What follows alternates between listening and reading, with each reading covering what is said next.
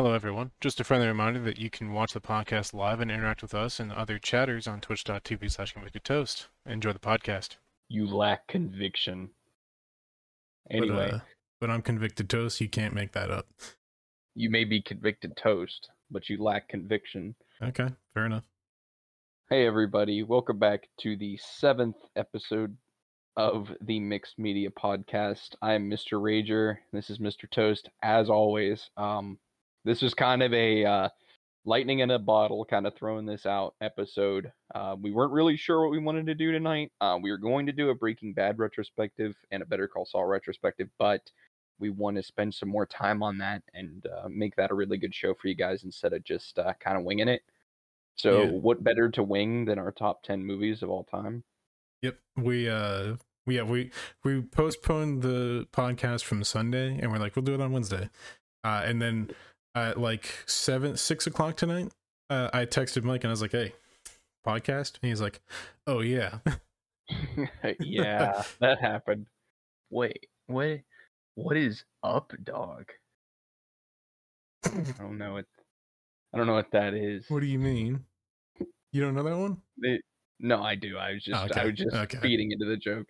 Okay. Oh, not much. Uh, just chilling.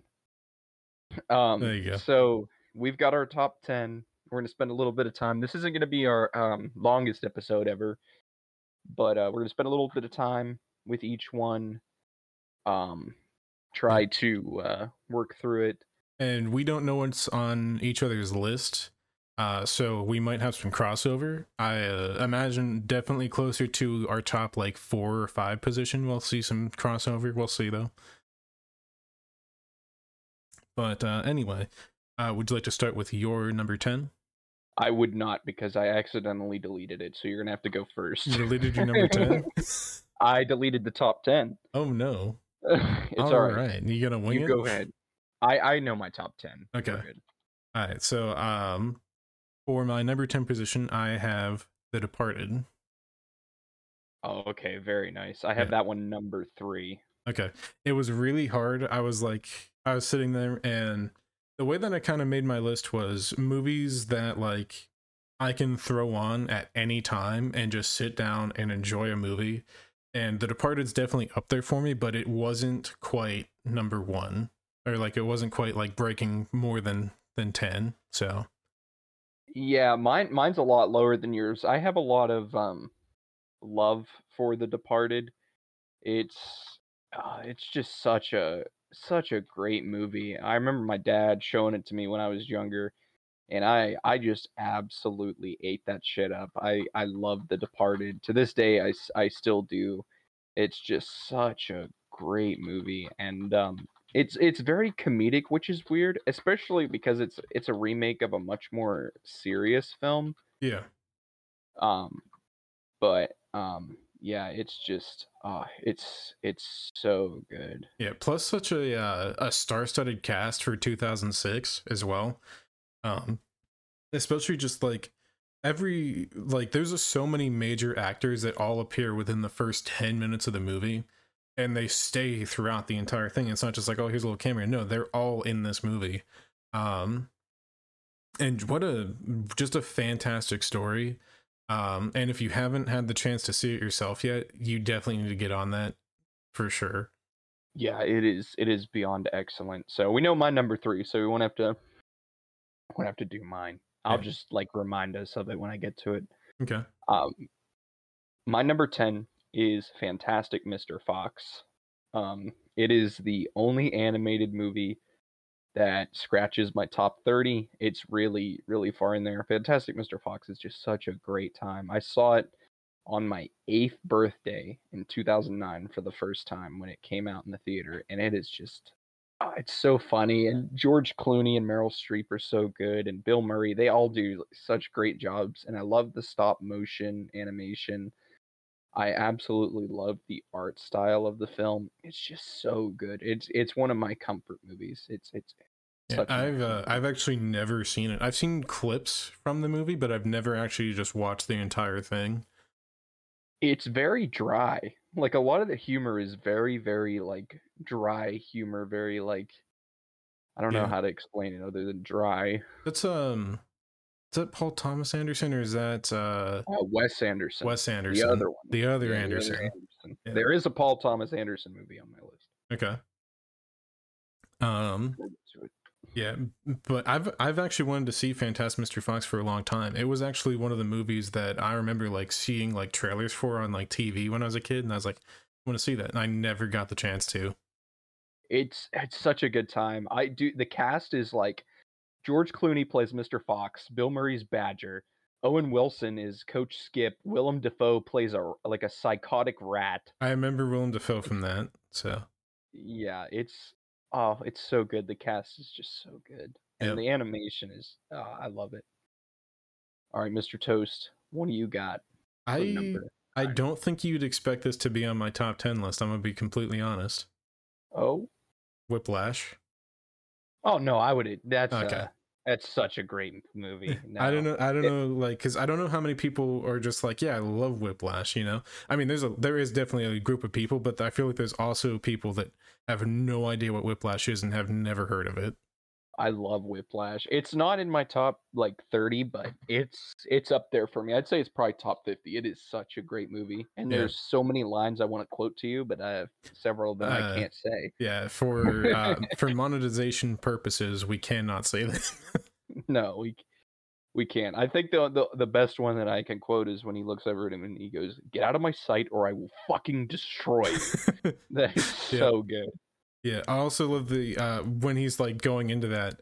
He's like holding up the thing. He's like, if I see one more of these things, I'm going to. Uh, I don't even remember what he says, but it's just it's so so funny. There's a reason that that movie's been memed so much um, in recent years. Oh yeah. It's Um, it's really good. phenomenal acting as well. Uh, J.K. Simmons as this like uh, this like perfection perfectionist like art uh, music teacher is just it's great. It is the only movie I like that Miles Teller is in. Yeah, There isn't another movie of his that I like. I was trying to think like War Dogs is eh, it's okay. Fantastic Four, and I'm not a big fan of Top Gun Maverick. um, Uh, I I don't know. He I I liked War Dogs a little bit. It wasn't great though. yeah, that's it, it. Like movies that I would consider great, like J.K. Simmons. He has a few that he's in, Yeah. and I would be like, that is amazing. But like when I'm looking at Miles Teller's work, I'm just like, Whiplash is his best movie. Yeah, and It it's um the, my favorite thing is watching a movie with somebody and you know how when like that's one of those movies where you have the ending that you know it's up to interpretation i remember Yes. watching it the first time with somebody and like I, I like it ended and i was like oh my god i love that and then the person i was watching with goes i don't get it i was just like okay Oh, There's one on my top so- ten list that I have that moment too. Yeah. It's it's Oh. frustrating, but at the same time you're just like it's open to it's up for like interpretation. And that's the thing I like about a lot of I a lot of the directors that we have for movies that we're going to be talking about tonight. They're the type of directors where they go here's the movie, here's the ending, here's like or they'll be like here's some plot points and they're not going to elaborate. They're just going to be like here's like here's a plot point or an ending that you can interpret whatever you want from it. I I tried to do what you did with mine as well, where I took movies that were more rewatchable than great movies because if I was just doing like some of the best things I've ever seen in my life, there'd be some really weird shit on here that I've only seen once or twice. Yeah. But I wanted to keep it to like more not even I'm not gonna say modern because some of mine are older, but more mainstreamy stuff, stuff that like I could just turn on at any time and just be invested completely. I agree. I guess it's my number nine. Yep. Number nine, large. Number six. alright, er, Anyway, Call Me by Your Name is my number nine. Call Me by Your Name is the greatest romance film I've ever seen. I don't think there will ever be a movie that makes me feel the way that that movie does. Um, I it completely took me by surprise. I had no expectation for it at all. I was up late one night, couldn't sleep. This was a couple years ago now. Looked on my Vudu with all the movies owned digitally, and I saw I had a I had bought Call Me by Your Name physically at one point just because there was a lot of Oscar buzz around it and whatnot. and I was like, yeah, screw it, and I put it on, and I just it had me for the entire two hours. I was gonna go to bed and like finish it the next day. I was up for the entire movie. I cried like a baby. It's one of the best romance films I've ever seen. It's one of the best coming of age films I've ever seen as well. It takes place over a summer in Italy in 1985, so there's a lot of new wave music in there. Uh, it's oh, it's so good. It's it, everything feels so real and so alive. I'm gushing over this movie so much I should have put it lower. Yeah, I think there's a lot Um, of stuff that you uh there there I think we've talked about this movie like two times on the podcast before, but every time I feel like uh you know, it's still worth talking about. Yeah, it's it's addicting, and it's like the director. He just Luca Guadagnino. He just knew exactly how to like. You see peaches, you see water. You could like. There's a scene where this lake. You see a still lake at night, and you can like smell the lake. It's weird to say, but like the way he films things and the way he uses sound, I've never seen anything like that. And it, like I was saying, it takes place in the summer in the '80s, um, between these two, uh, Elio and Oliver. Oliver is, is an American college exchange student.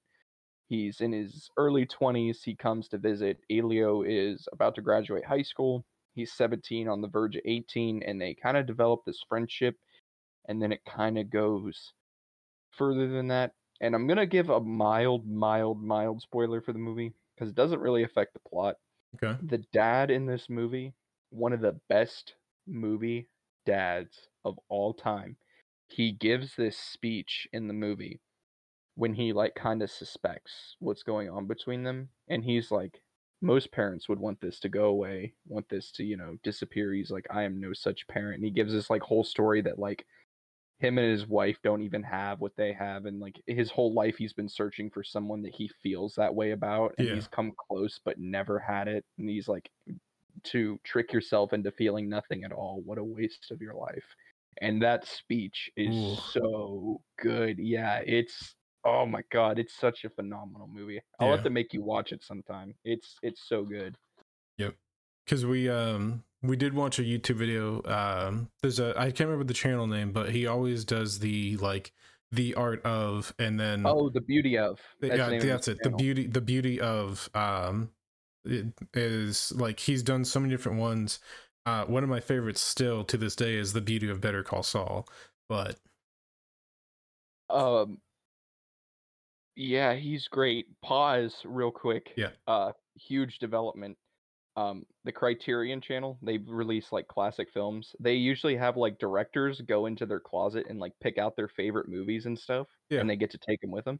Hideo Kojima was on there today. oh wow okay yeah, I'm gonna have to watch that later. Hideo Yeah. Kojima was on there. I just saw that. I was like, oh my god. yeah mike is casually alluding to the fact that there will be a death stranding podcast uh in the near future Oh yes, yes. Very casually, just dropping a little hint. There's going to be a Death Stranding podcast at some point. Yep. Would you like to do your number eight? Uh, yes. This one, uh, I'm certain it's on both of our lists.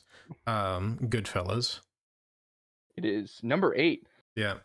It Mine was- is it- number. this was a tough list for me. So, I got you. Mine was number two. It shouldn't be that low, but oh, you go first. I've got a lot of nostalgia. uh, so this is uh, what many people would see as uh, Martin Scorsese's like best film. Um, I'm not 100 percent like, yeah, it's his best film. Like, I, it's not definitive for me because he's done so many movies, but it's definitely one of his best. Um, I I love the way that it's just, you know, you literally live or like witness this person's life for several years, just his time within the mafia, and it's so well done. Um, also, shout out to Martin Scorsese's mom for actually being in the movie and His- just playing Martin Scorsese's mom. His his dad is in the movie too. Yeah, yeah, that's right. His they're in Taxi Driver as well. Yep. Yeah, it's oh, it's so good. I have so much nostalgia with Goodfellas. I um watched it for the first time when I was seven. So I also have a big thing with uh Goodfellas. Um so I'm assuming at one point in time you had cable television Oh yeah. uh and you were very young. You're probably like eight, nine years old, maybe 10. And uh, it's really late at night. You're staying up and you're just flipping through the channels. I ended up finding Goodfellas one night at like 2 a.m. And I was like, I have no idea what deal what this is, but it was at the very beginning of the movie, and I'm like, I I watched pretty almost all of it, but I fell asleep halfway, a little bit more than halfway through, um, and I didn't actually finish watching it several years later. And when I finally did, I loved it. My dad made me watch Goodfellas when I was seven. He was like talking it up for weeks. He's like, "This movie's so good." He's like, "I don't know if you can watch this." Like, "Come on, Dad." Like, "Come on, let me watch it with you." And he's like, "Oh, it's my favorite movie all time." I'm like, "Let, me watch it with you." And he like talked to my mom, and she's like, "Oh my god, like Yeah. it's rated R." And he's like, "Yeah, I know, but it's so good." And she's like, "They say fuck like 400 times." He's like, "It's fine." So we watched it, and um, I loved it then, and I've loved it every single time I've seen it since then. The amount of detail in the world is just there are so many lines of dialogue, so many things that like he didn't have to do, Yeah. But he did it anyway. hmm Um I love the the bar scene and I was trying to look up the quote when he's like walking through the bar and um they're like he's like introducing everybody and I love when he's like that was uh you know instead of being like that's Andy that's this guy it's like and that was Sally Balls' brother Fat Oh Andy yeah. that was and Jimmy two times He kind of gives you like that- a like a brief anecdote about the person. Hmm He's like, um, that's Jimmy two times. He gets that nickname because everything he says, he says it twice. And he gets up, he's like, I'm gonna go get the papers, get the papers. And I'm like, oh my god. I love it so much. Um, I also, it's so quotable. The part with the, uh, uh, oh, you're funny, man. It's like, I'm funny, funny how? Funny like a clown? Like I'm here to amuse you? I love that, and I love the dinner scene where he's like, uh, you know, I it's not Christian, mom. I gotta hack the what do you call it, the paw, the hoof, and De Niro's like the hoof, the hoof, the hoof, and he's like, I love how they do it, like the little details.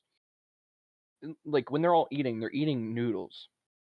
De Niro grabs a bottle of ketchup and just like yeah. dumps that shit on there, and, and you're like, but he actually looked it up, and the dude he was playing just doused his shit, everything he ate in ketchup. So Yeah. he was just like, it's so good. The amount of detail in that movie is just amazing Yeah. I remember. Uh, I remember hearing about that. Uh, like how he was like, "Hey, how would how would he like pour the ketchup or whatever?" And the guy's like, "Yeah, he would just pick it up and he'd roll it between his hands and just dump ketchup everywhere." The, it's just God, it's so good. The music, the soundtrack for Goodfellas is just so good. yeah, they Um, would slice the garlic so thin, it would disappear in the sauce. You just liquefy in the pan with a little oil. Eh, Vinny, I thought he used too many onions in the sauce. Vinny, come on, watch it with the onions. I I didn't put too many onions, just three, three small onions. That's all. And he brings the wine. Now we can eat. And like, oh man, I could talk about Goodfellas for two Yeah. hours. Yeah, It's so good. Um, I'll move on to my number eight. I think is what I'm on. yeah. My number eight is a very very weird pick. Okay, My number eight is Return of the Living Dead. okay. That's one that I- I've uh, I only saw it once, and I haven't had uh, the chance to see it a second time. I love that movie. It's my favorite zombie movie of all time. It is so much fun. It's like this punk rock zombie thing that's like I don't even know how to describe it. There's there's a character named Trash, Yep. played by Linnea Quigley. She just strips in a cemetery and they're all like, "Oh, Trash is taking off her clothes again." You're like, "What? How many times has this happened?" Yeah, and uh, shout out to uh, both Lincoln and Trent. The that's their that's their favorite character. Oh yeah. Uh, Um, said, "Oh hell yeah!" For Return of Living Dead. Yeah, it's so good. yeah, uh, I enjoyed watching it. I definitely need to watch it again though, because there's a lot that I like missed uh, details wise. I was drinking that night a little bit, but Oh yeah, I did make you watch it, didn't yeah, I? yep, We should watch it for uh, Halloween. We could do it for one of our Halloween podcasts. We could incorporate it. oh for sure. I, I just love it. I love when they're. It's so quotable. I love when they're in the basement and he's like, "This isn't gonna leak. This is government made." He like smacks it and it just starts leaking the chemical. Oh yeah. Uh, I also really like that they're like the zombies are like incredibly durable. Like you can't kill them. No, you can't. You you literally can't kill them at all. Um, because that's the that is the most threatening like zombie apocalypse like in fiction because they're they don't go down. yeah, it's oh my god, it's so good. Trash is my favorite character too. um, I love the the relationship between the two guys that work at the chemical plant yeah. and or at the the the mortuary or whatever it is, and the, all the characters are just so great. They're, they the lines just come out of nowhere. I love when they're like running through the halls, surfing dead by the cramps is playing They're putting the boards on the windows. And he's like, try and call somebody. And the mortician, he picks up the phone and he goes, dead. and he puts the phone down. It's, it's so good. My favorite line of this movie, and me and Lincoln quoted this all the time, is uh, when the boss and the dude are arguing. He goes, "You better watch your tone, boy, if you like this job." He goes, "Like this job." it's so good. All right, Mr. Keegan, you're number seven. Uh, Mad Max Fury Road. Okay, this is one I have not seen. Okay, so um, uh, there's like whenever you think about the whole movie as a whole, there really isn't that much going on. You have like you have your big uh Immortan Joe is what they call him, and he's just like a this wastelander that pretty much controls the water. Um, and then you have all these characters are just like, we're gonna get out of here uh and try and like you know get out of here and find our own like place to live get our own water. That's the that's the simplest part of the setup. But then like i don't know it's something that's just so enjoyable enjoyable about the movie that you can just sit there and watch it. You don't have to really understand what's going on. You know the characters motivations but you're mostly there because it's just a fun action movie and it's one that i can turn on anytime i want to. It's never like a oh I, what do i watch tonight and if it's like ah, i can't really think of anything just throw Mad Max in, and you can literally sit there, have a blast for like an hour and a half, and then go about your day. uh, fantastic cast too. Just to throw that out there. Um, Tom Hardy doesn't really get to do much in the movie uh, as as a titular character, but still enjoyable. I like it. I really need to see it. I I want to like do a marathon of like the original trilogy and then go into Fury Road. There's a new one coming out next year, I think. Yeah, I think it's a spin-off with uh Furiosa who was in the um in Fury Road. Let me look because I could check. Yeah, it's called yeah, it is. It's called Furiosa and Chris Hemsworth is playing Immortan Joe. Oh. It looks like Tom Hardy. Is it cameo? Okay. But yeah, it looks pretty good and uh it's being directed by George Miller again, which is wild. I, I know people that are like people hate on sequels and remakes and shit. People are like, "Oh, Mad Max Fury Road is just a remake of a better '80s movie," and I'm like, it was made by fucking George Miller. Yeah. George Miller made it. the best thing is uh about that movie is that George Miller wanted his wife to edit the movie. Um because and I'm pretty sure his exact words were because if I had a man do it, it would just be another action movie. Yep. And she won an award for uh for best editing. Yeah, she she did a really good job from some of the just some of the scenes that I've uh that I've seen from it. I mean, it it, it looks great. I need to bite the bullet and watch all four of them. Um, my number seven is Django Unchained. Ooh, that's my number It- one. Is that your number one? It really? is. Yep. I had it a little bit lower. Django really holds up for me as one of the most rewatchable movies in the top 10. I will say that. Yeah. Django is so endlessly rewatchable, so quotable. Again, I can't say half the quotes, but it's it's so endlessly quotable. It's so fun. It's just God, the whole movie, the music. It, it, it's one of my favorite revenge stories. And Tarantino's cameo as an Australian is great. It's man, it's it's such a great film. Yeah. Uh yeah, the just the all the characters are so well done.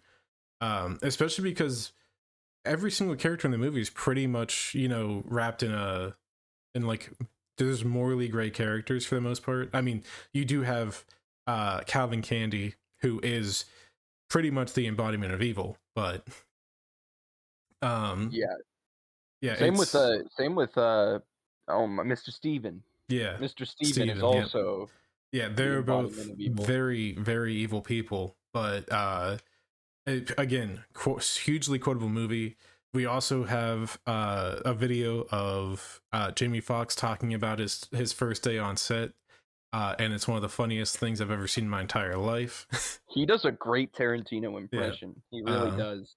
Yeah, it, it's if you haven't seen it, look it up. But uh, it's it's hilarious. It's just I knew I was gonna have this problem. I, I knew it was gonna have this problem. Uh, Sam in the chat said you should talk about it. This top ten is different than the ones on your water bottle. So my water bottle is my top twenty, um, and there um, most of the changes. My top ten is pretty much still the same, with a couple things changed around.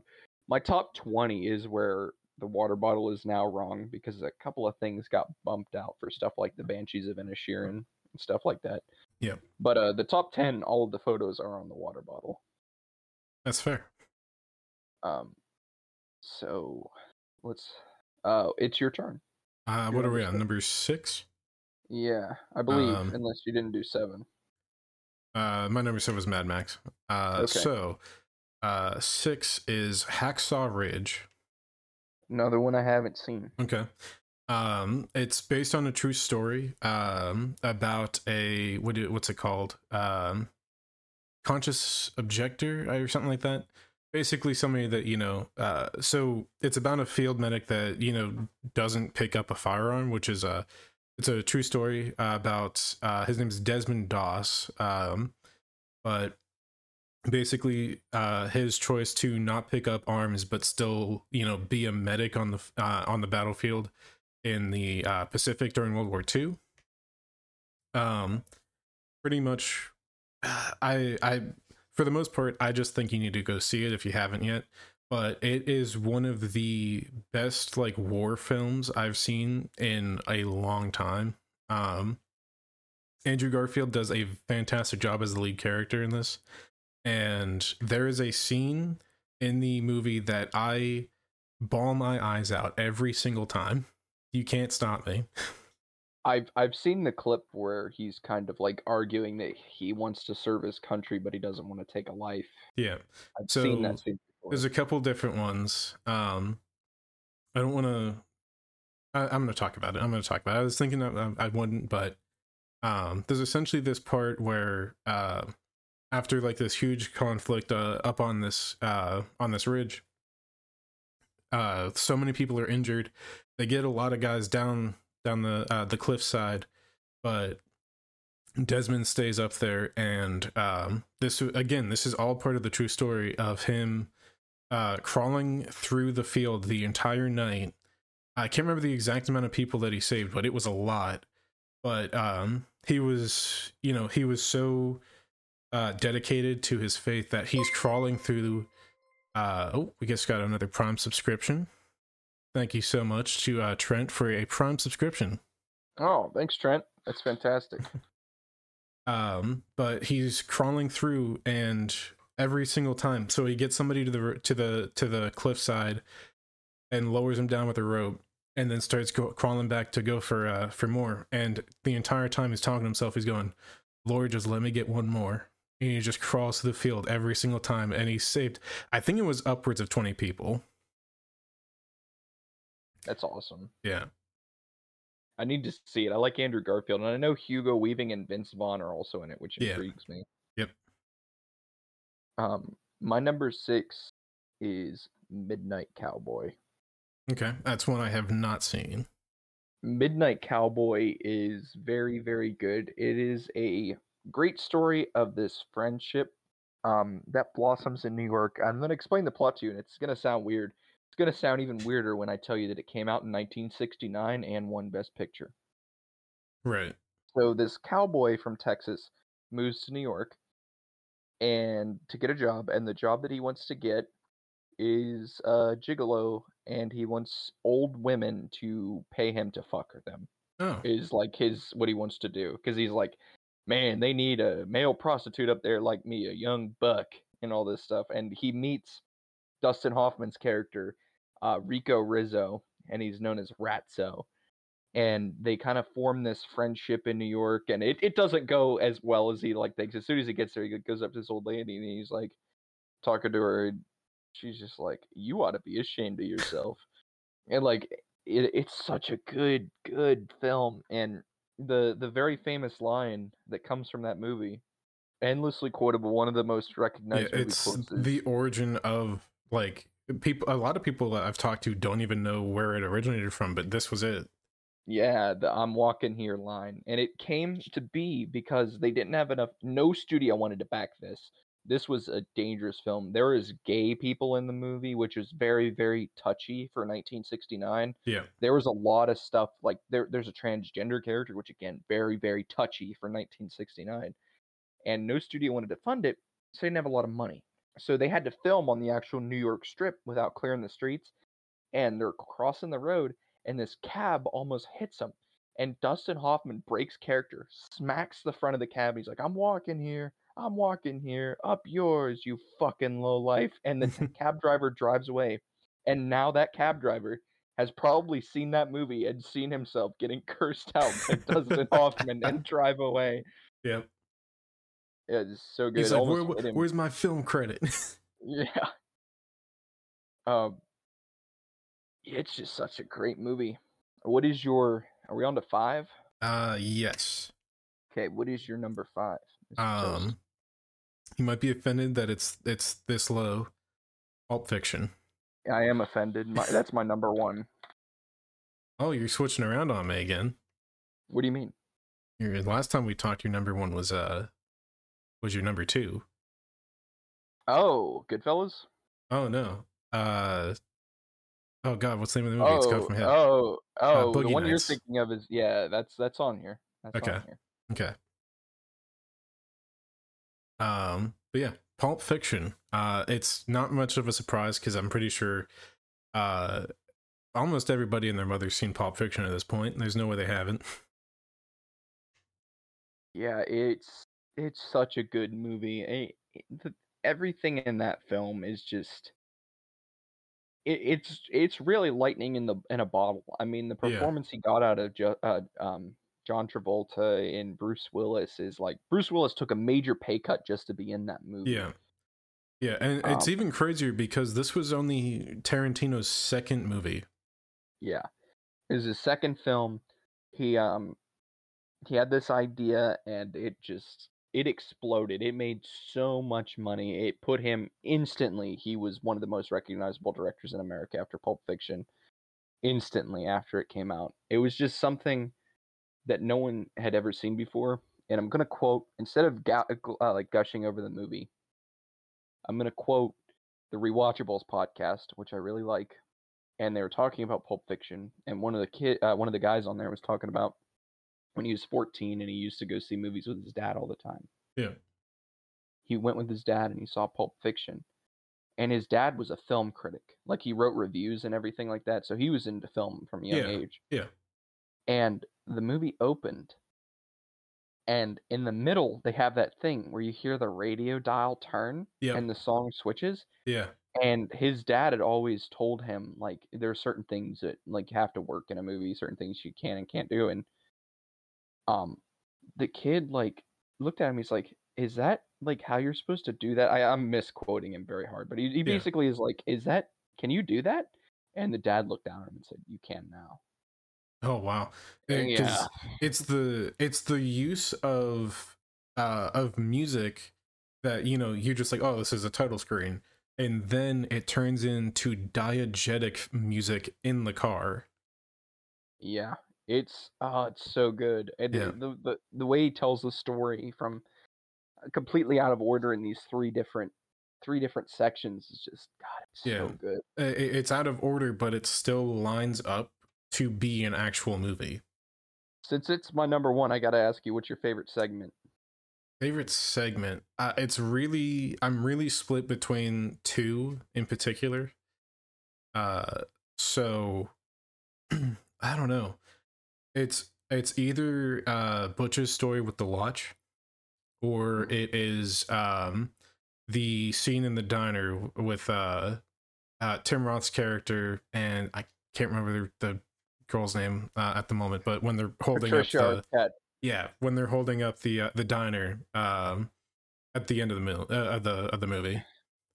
My favorite is probably um the entire segment just focusing on John Travolta and Mia Wallace. I love when they go into Jack Rabbit Slims. and Yeah. It's like walking through a time machine and it's so happy. And then all of a sudden just everything is moving 100 miles an hour when something happens. If Yeah. you've seen the movie, you know what happens Yep. and everything just goes and goes and goes and goes and then you finally get like to breathe and you're just like, "Oh my god." Yeah. And then the next segment starts.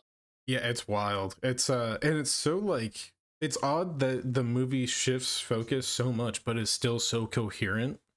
Yeah. Um, No, I completely agree. yeah. and uh, I actually want to talk about the one small mistake that you can see in the film. What is it? Uh, so for anybody that hasn't seen it, there are some slight spoilers, but um, so Samuel Jackson and John Travolta's characters are uh, are hitmen. And uh, oh, I know what you're talking when they about. get when they go into the house, the you know the guy comes out with the revolver, shoots six rounds, they don't get hit. The scene before the guy comes out and shoots at him, the bullet holes are already in the wall behind them. It's true. Yep. Just a little a- uh, little fun fact for you. I have a theory on that. Okay. I think the guy was loaded with blanks, Oh, and that the holes in the wall were just holes in the wall from before. Okay. Because there aren't six bullet holes in the wall. If Yeah, you count, there's only like two. Yeah. So like that would be more believable as to why he was if he was firing blanks. yeah. I don't know. The only thing question is why would he be firing blanks? I mean, no, most people Stupid. don't just have blanks. He looked like Jerry Seinfeld. I don't know. Maybe, he bought the wrong bullets. That's Um, uh, and- fair enough. people in the chat, if you've seen Pulp Fiction, uh, let us know your favorite segment. That'd be that'd be dope. If you have a favorite story out of the three, uh, Trent says uh, the scene in the diner is so good. Oh, I didn't know that about the fun fact. Yeah, it's Uh, it- which diner are we talking about? Are we talking about Jack, uh, Jack Rabbit Slims or the diner from the beginning and end of the movie? yeah the diner with uh, pumpkin and honey bunny, or the diner with uh, well that that one isn't really a diner. Jack Rabbit Slims is more like a like a restaurant Yeah, steakhouse kind That's of true. thing. Uh, you just ordered a five dollar shake. You don't put bourbon in it, nothing. No, that's milk and ice cream. It's five dollars. What would that be adjusted for inflation? Oh, I think it's I think it's like thirteen dollars or something. It's actually probably more now. The last time I looked at it, it probably it's probably gone up. Here, I'm gonna check. Uh, so that was 30 years ago, 1993, when Yeah. that would have been ten dollars and sixty-two cents. I think he has a right to be a little upset about the milkshake. Yeah, because that's uh that's almost a meal price at like most restaurants. Can we just talk about like the the, the fucking like weird ways that they talk in there? Like when he's like asking them how they want their uh their steak cooked, and he's like uh, burnt to a crisp or bloody as hell, and he's like bloody as hell, and he's like, uh, how do you want your uh, milkshake, Peggy Sue? Martin and Lewis or Amos and Andy, which are two duos. One of them is two white comedians, the other one's two black comedians, Yeah. and you're just like, what? it's so stupid yeah. but I, I love it. The last Um, dinner scene is mine. yeah. Oh, when uh, when they're in the diner at the end. Yeah, Yeah. I got you.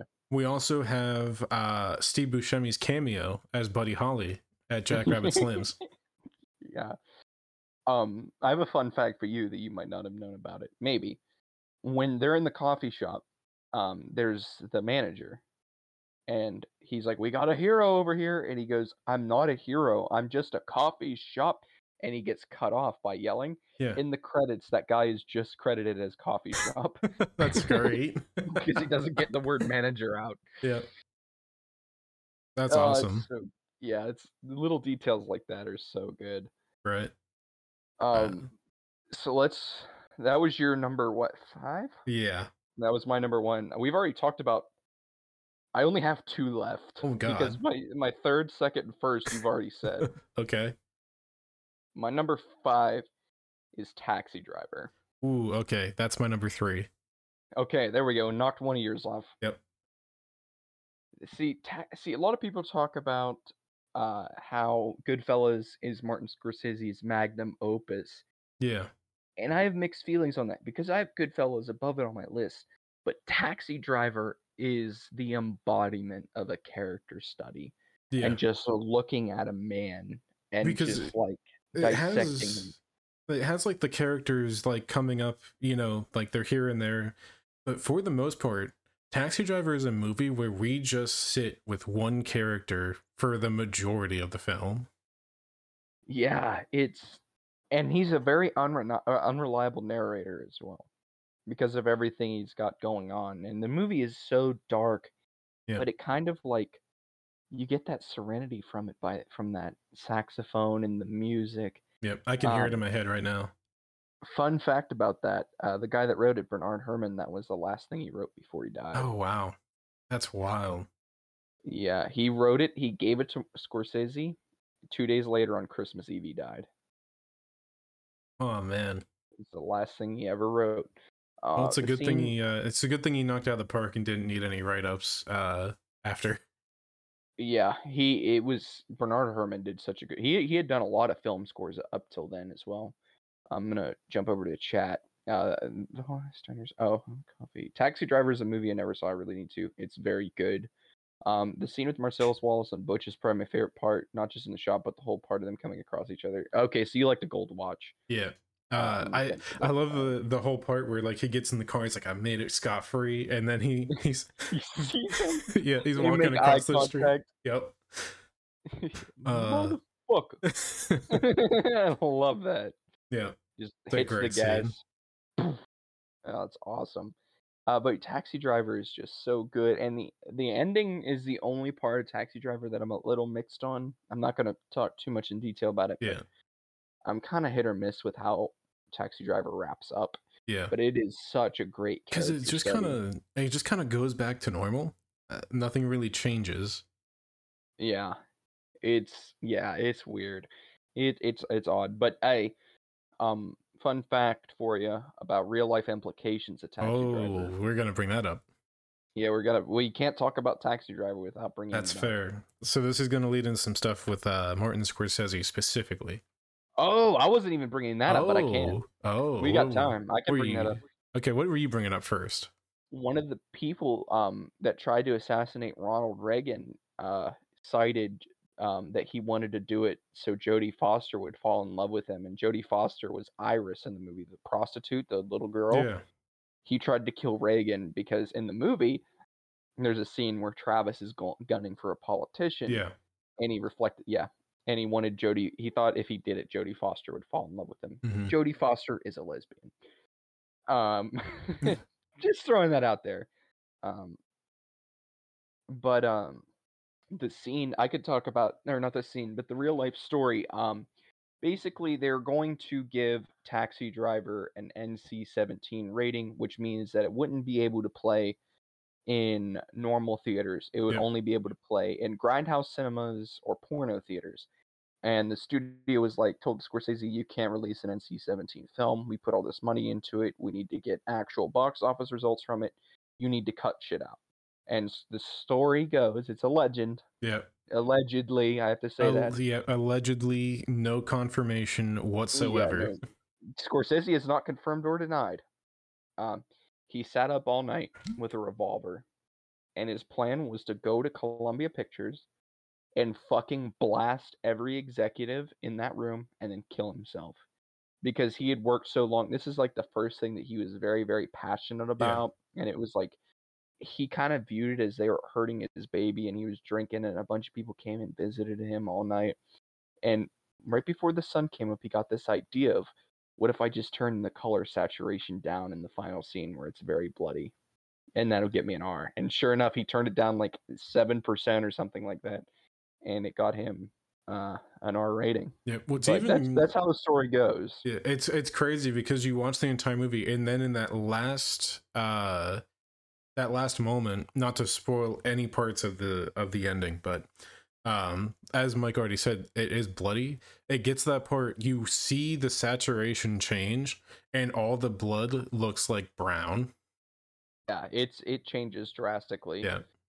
It's it's crazy. It, it's just that that time period, you know, they're very clean, very like Midnight Cowboy at the time they did revert back and they fixed it to an R, is the only movie ever to be rated NC-17 to win Best Picture. Oh wow, I actually Yeah. know that. Yeah, it's the only one ever. And They reverted back later because they were like, "Are you fucking kidding me? NC-17 for this." But they they did revert back and give it an R rating. Um, how many do you have left? Um, two. Okay, I'm gonna let you do. Uh, go. Well, it's your turn anyway. Go Yeah. ahead. So this will be my number four. Since we just discussed my number three, we'll skip that one, and then I have my number two left. Um, Okay. But my number four was Across the Spider Verse. Uh, I've talked about it enough on this podcast, and I still want to avoid spoilers for anybody that hasn't had the chance to see it yet. So I'm just gonna leave it at that, and then we'll go on to yours. Uh, you go ahead with yours. Okay. Uh, so my number two is uh, Reservoir Dogs. Okay, Reservoir Dogs didn't make the top ten. It was very close. It was very very close. The only reason that I put it so high is because uh it's such it's okay, so first off, the fact that that was Tarantino's first movie and it's that good just it, it's mind-blowing and it sets up for him to have the absolutely phenomenal career that he's had as a writer director. Um but also it's such a simple story of you know who's who's the cop you know and that's all like that's the whole story of like who is the cop and like of course we get to know but you also get to see how every single character unravels trying to figure this out Yeah, it's it's a very good movie. It's in my top twenty. It just doesn't. I need to do a rewatch of it, but the, the more I see it, I'm just kind of like, yeah, it's it's it's one of my favorites, but it's not like top ten rewatchable good for me.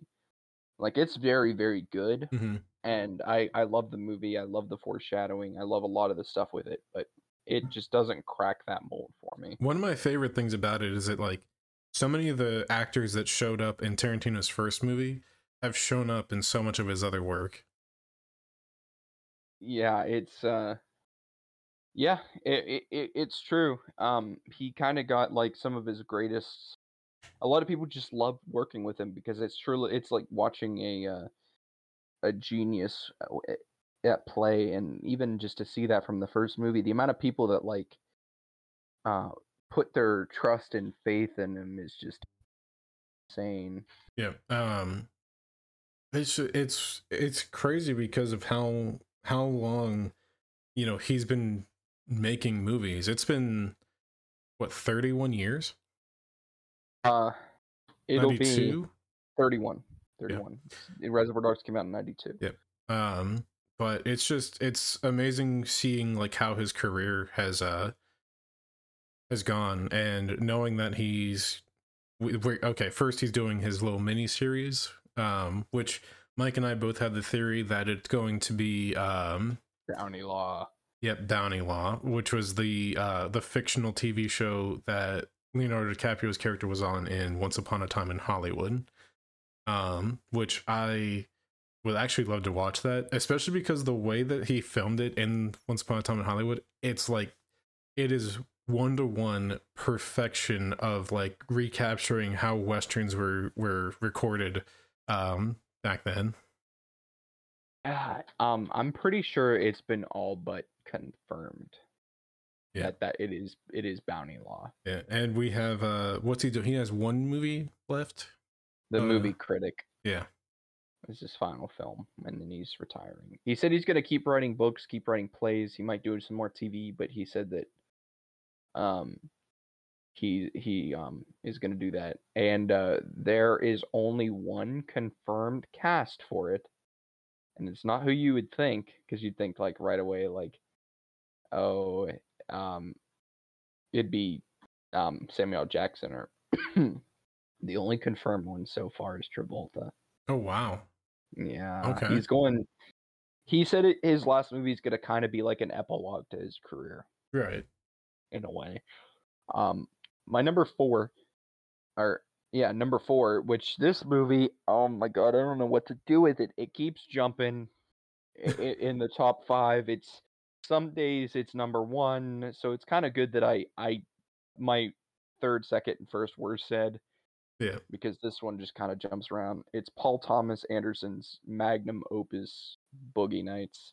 Yep. It is so good. Boogie Nights is such an excellent film. It, it's oh my god. It it takes what good it to me it takes the concepts that Goodfellas started with showcasing a character through several years in a way of life Yeah.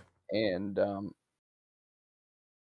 it takes that and just absolutely amplifies it like to a hundred and it's just oh it's so good and the music it's got my favorite scene in any movie ever the pool scene where spill Yeah. the wine is playing and the girl jumps in the camera follows her down into the pool boogie nights is just so good it's the only movie mark Wahlberg's been in that's good except for the departed um it's got one of my favorite Burt Reynolds performances. Uh, it's just God, the cast is so stacked. Philip Seymour Hoffman, Don Cheadle. It, it the whole cast is amazing, and the the movie follows uh, Dirk Diggler, an aspiring porn star in the '70s and '80s, as he kind of makes his way through this world, and you kind of get to see a lot of the dark side of the uh, of the industry. It's oh, it's so good. Yep. It's uh it's such a like it's such an interesting movie because it sets itself up and like before you know it, like you're just watching all these years fly by, you know? Um Yeah. and you're seeing how all these characters are developing uh throughout the course of like, you know, the porn industry changing essentially as it's it's kind of um what do you call it? Like I can't think of the word how it kind of encapsulates a time period, you know? Yeah, it, it it really does. It takes this time period and it just showcases it to you in a way that I think it's one of the more respectful movies to sex work Yeah. for for its time. It's it's uh uh it's just so it's so good. There's like a quarrel happening in our chat. Yeah. Um uh, but it's it, it's such an excellent movie and I I think the more I watch it the the closer and closer it's going to get to number 1. Yeah. And I love the my favorite sequence in the movie is one last thing long way down where they we've already seen all of our characters just beaten into the ground and then they go to this house where um oh god what's his name he played Dr. Octavius in Spider-Man uh Alfred, Alfred Molina. Molina. Yeah. Alfred Molina is there and he he like loses his mind and, there, and there's this drug deal gone wrong and Thomas Jane is there playing a character and it's just god that scene is done so well and Mark Wahlberg does so much acting with just his face where he's kind of just sitting there like taking everything in he's like all right we got to go like Yeah. he gets that like last shot of adrenaline and he's like we need to leave now Yep. it's so good Yeah, so uh I have a a, a slight uh this is a little improv from me, but I do want to just bring up a few highlights from some of the directors that we've mentioned in this listing. oh yeah Uh so for Paul Thomas Anderson, Punch Drunk Love as one of uh Adam Sandler's best movies. Yep, that's my second favorite Paul Thomas Anderson film. I Yeah. love Pun- Punch Drunk Love. Uh for Tarantino, I want to shout out uh Once Upon a Time in Hollywood. Very good, very good. Yeah, Yep. that was in my top ten. I I I buffed it down a little bit. Okay. Um, and Martin Scorsese, I want to do uh, Wolf of Wall Street. For Scorsese, I'm gonna do After Hours. Yeah, I haven't had the chance to see that one yet. After Hours is really good. It's a lot different than pretty much everything he's ever done. It's very it's a black surreal comedy. It's very odd. We'll have to watch it uh, for whenever we do our Scorsese retrospective. I think you would get a lot out of After Hours. It's it's a really funny movie. It's basically about this guy. He just wants to get home. He's a word processor. He talks with this girl named Marcy. Um, he takes a cab to uh, her apartment that night. He's like, I'm gonna go on a little date." Um, he goes to pay the cab driver, and his twenty dollar bill flies out the window. And from there, everything in the night just keeps going and going and going, and just keeps getting worse and worse for him. And he's just at one point, he's just like, "I just want to fucking go home." I just want to go home. And he's trying to get home and he's trying to find a way home with no money in New York. It's I love I love how Scorsese films New York. And that's probably the best time he's ever done it is in After Hours. It's oh, it's such a such a good movie. Uh, it Mhm. it's so funny and dark. It, it's really good. Yeah. Um, and then two shout outs for things totally irrelevant to any of the listings that I've made here. Oh, okay. Uh, Edgar Wright, none of your movies made my top 10, uh, but I love your work. Make more. And uh, Jim Carrey, uh, keep going. Jim Carrey. If we're doing a shout out, I'll do Joel and Ethan Coen, the Coen brothers, uh, for all of their work except for The Big Lebowski. All right. I, no, I'm kidding. I, I like The Big Lebowski, but not as much as I like. I don't think it should be seen as uh, I don't think it should be seen as their best movie.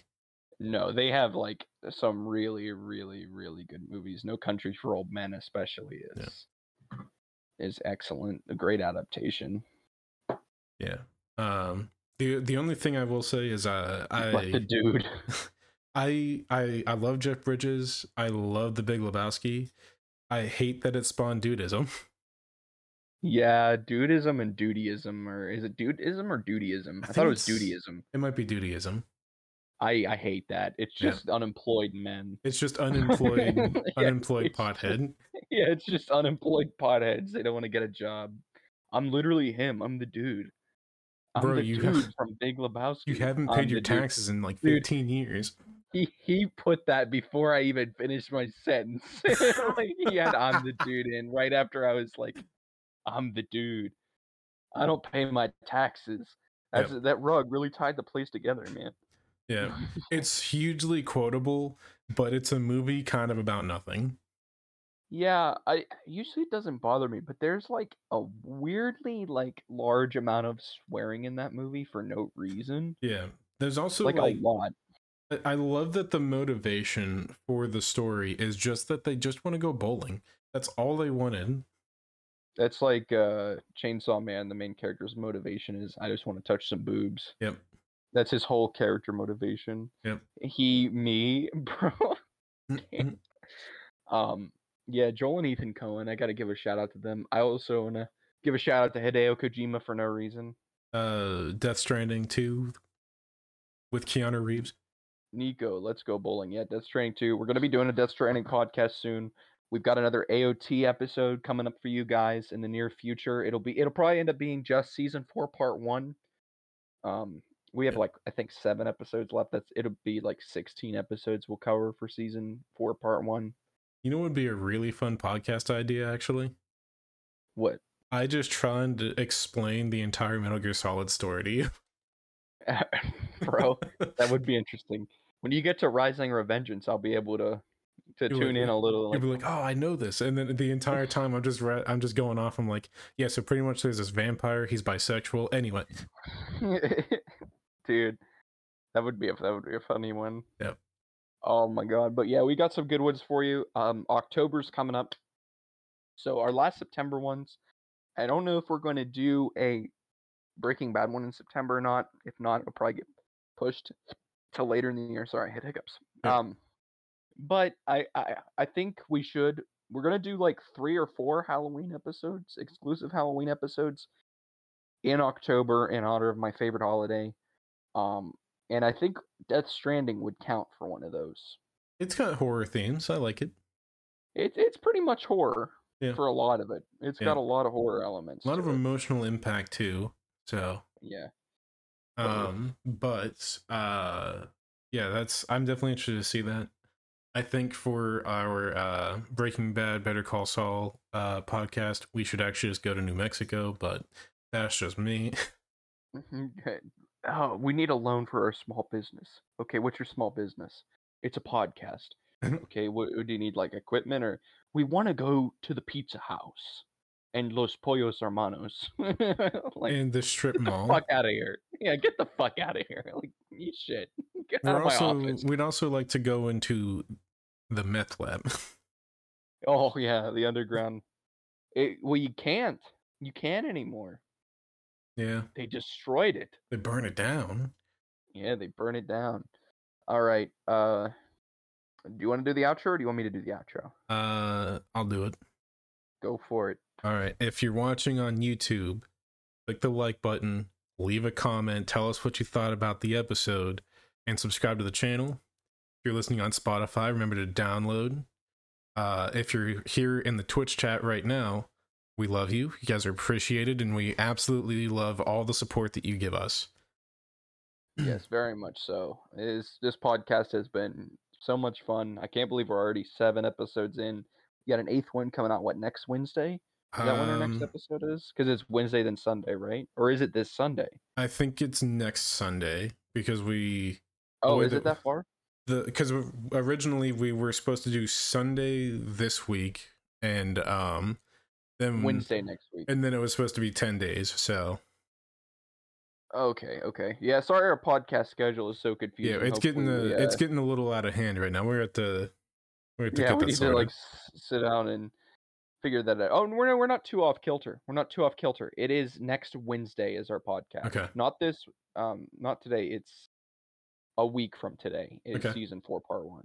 cool um all right so that's pretty much all we got um again uh just if you haven't already join the discord uh i post the schedule on there uh every week now i finally got a more dedicated thing for um not just my streams but the podcast as well they're both tied in there um and then if you haven't followed me on twitter yet i also post on there whenever going live um i also like to post some funny things on there not really i don't really post on twitter except for when i'm going live but that's pretty much all we got for you uh, again we appreciate you guys being here supporting listening downloading on spotify all of that stuff Yes, yes. Eat your vegetables. Go watch Boogie Nights. Have a Yep. good night. Take care everybody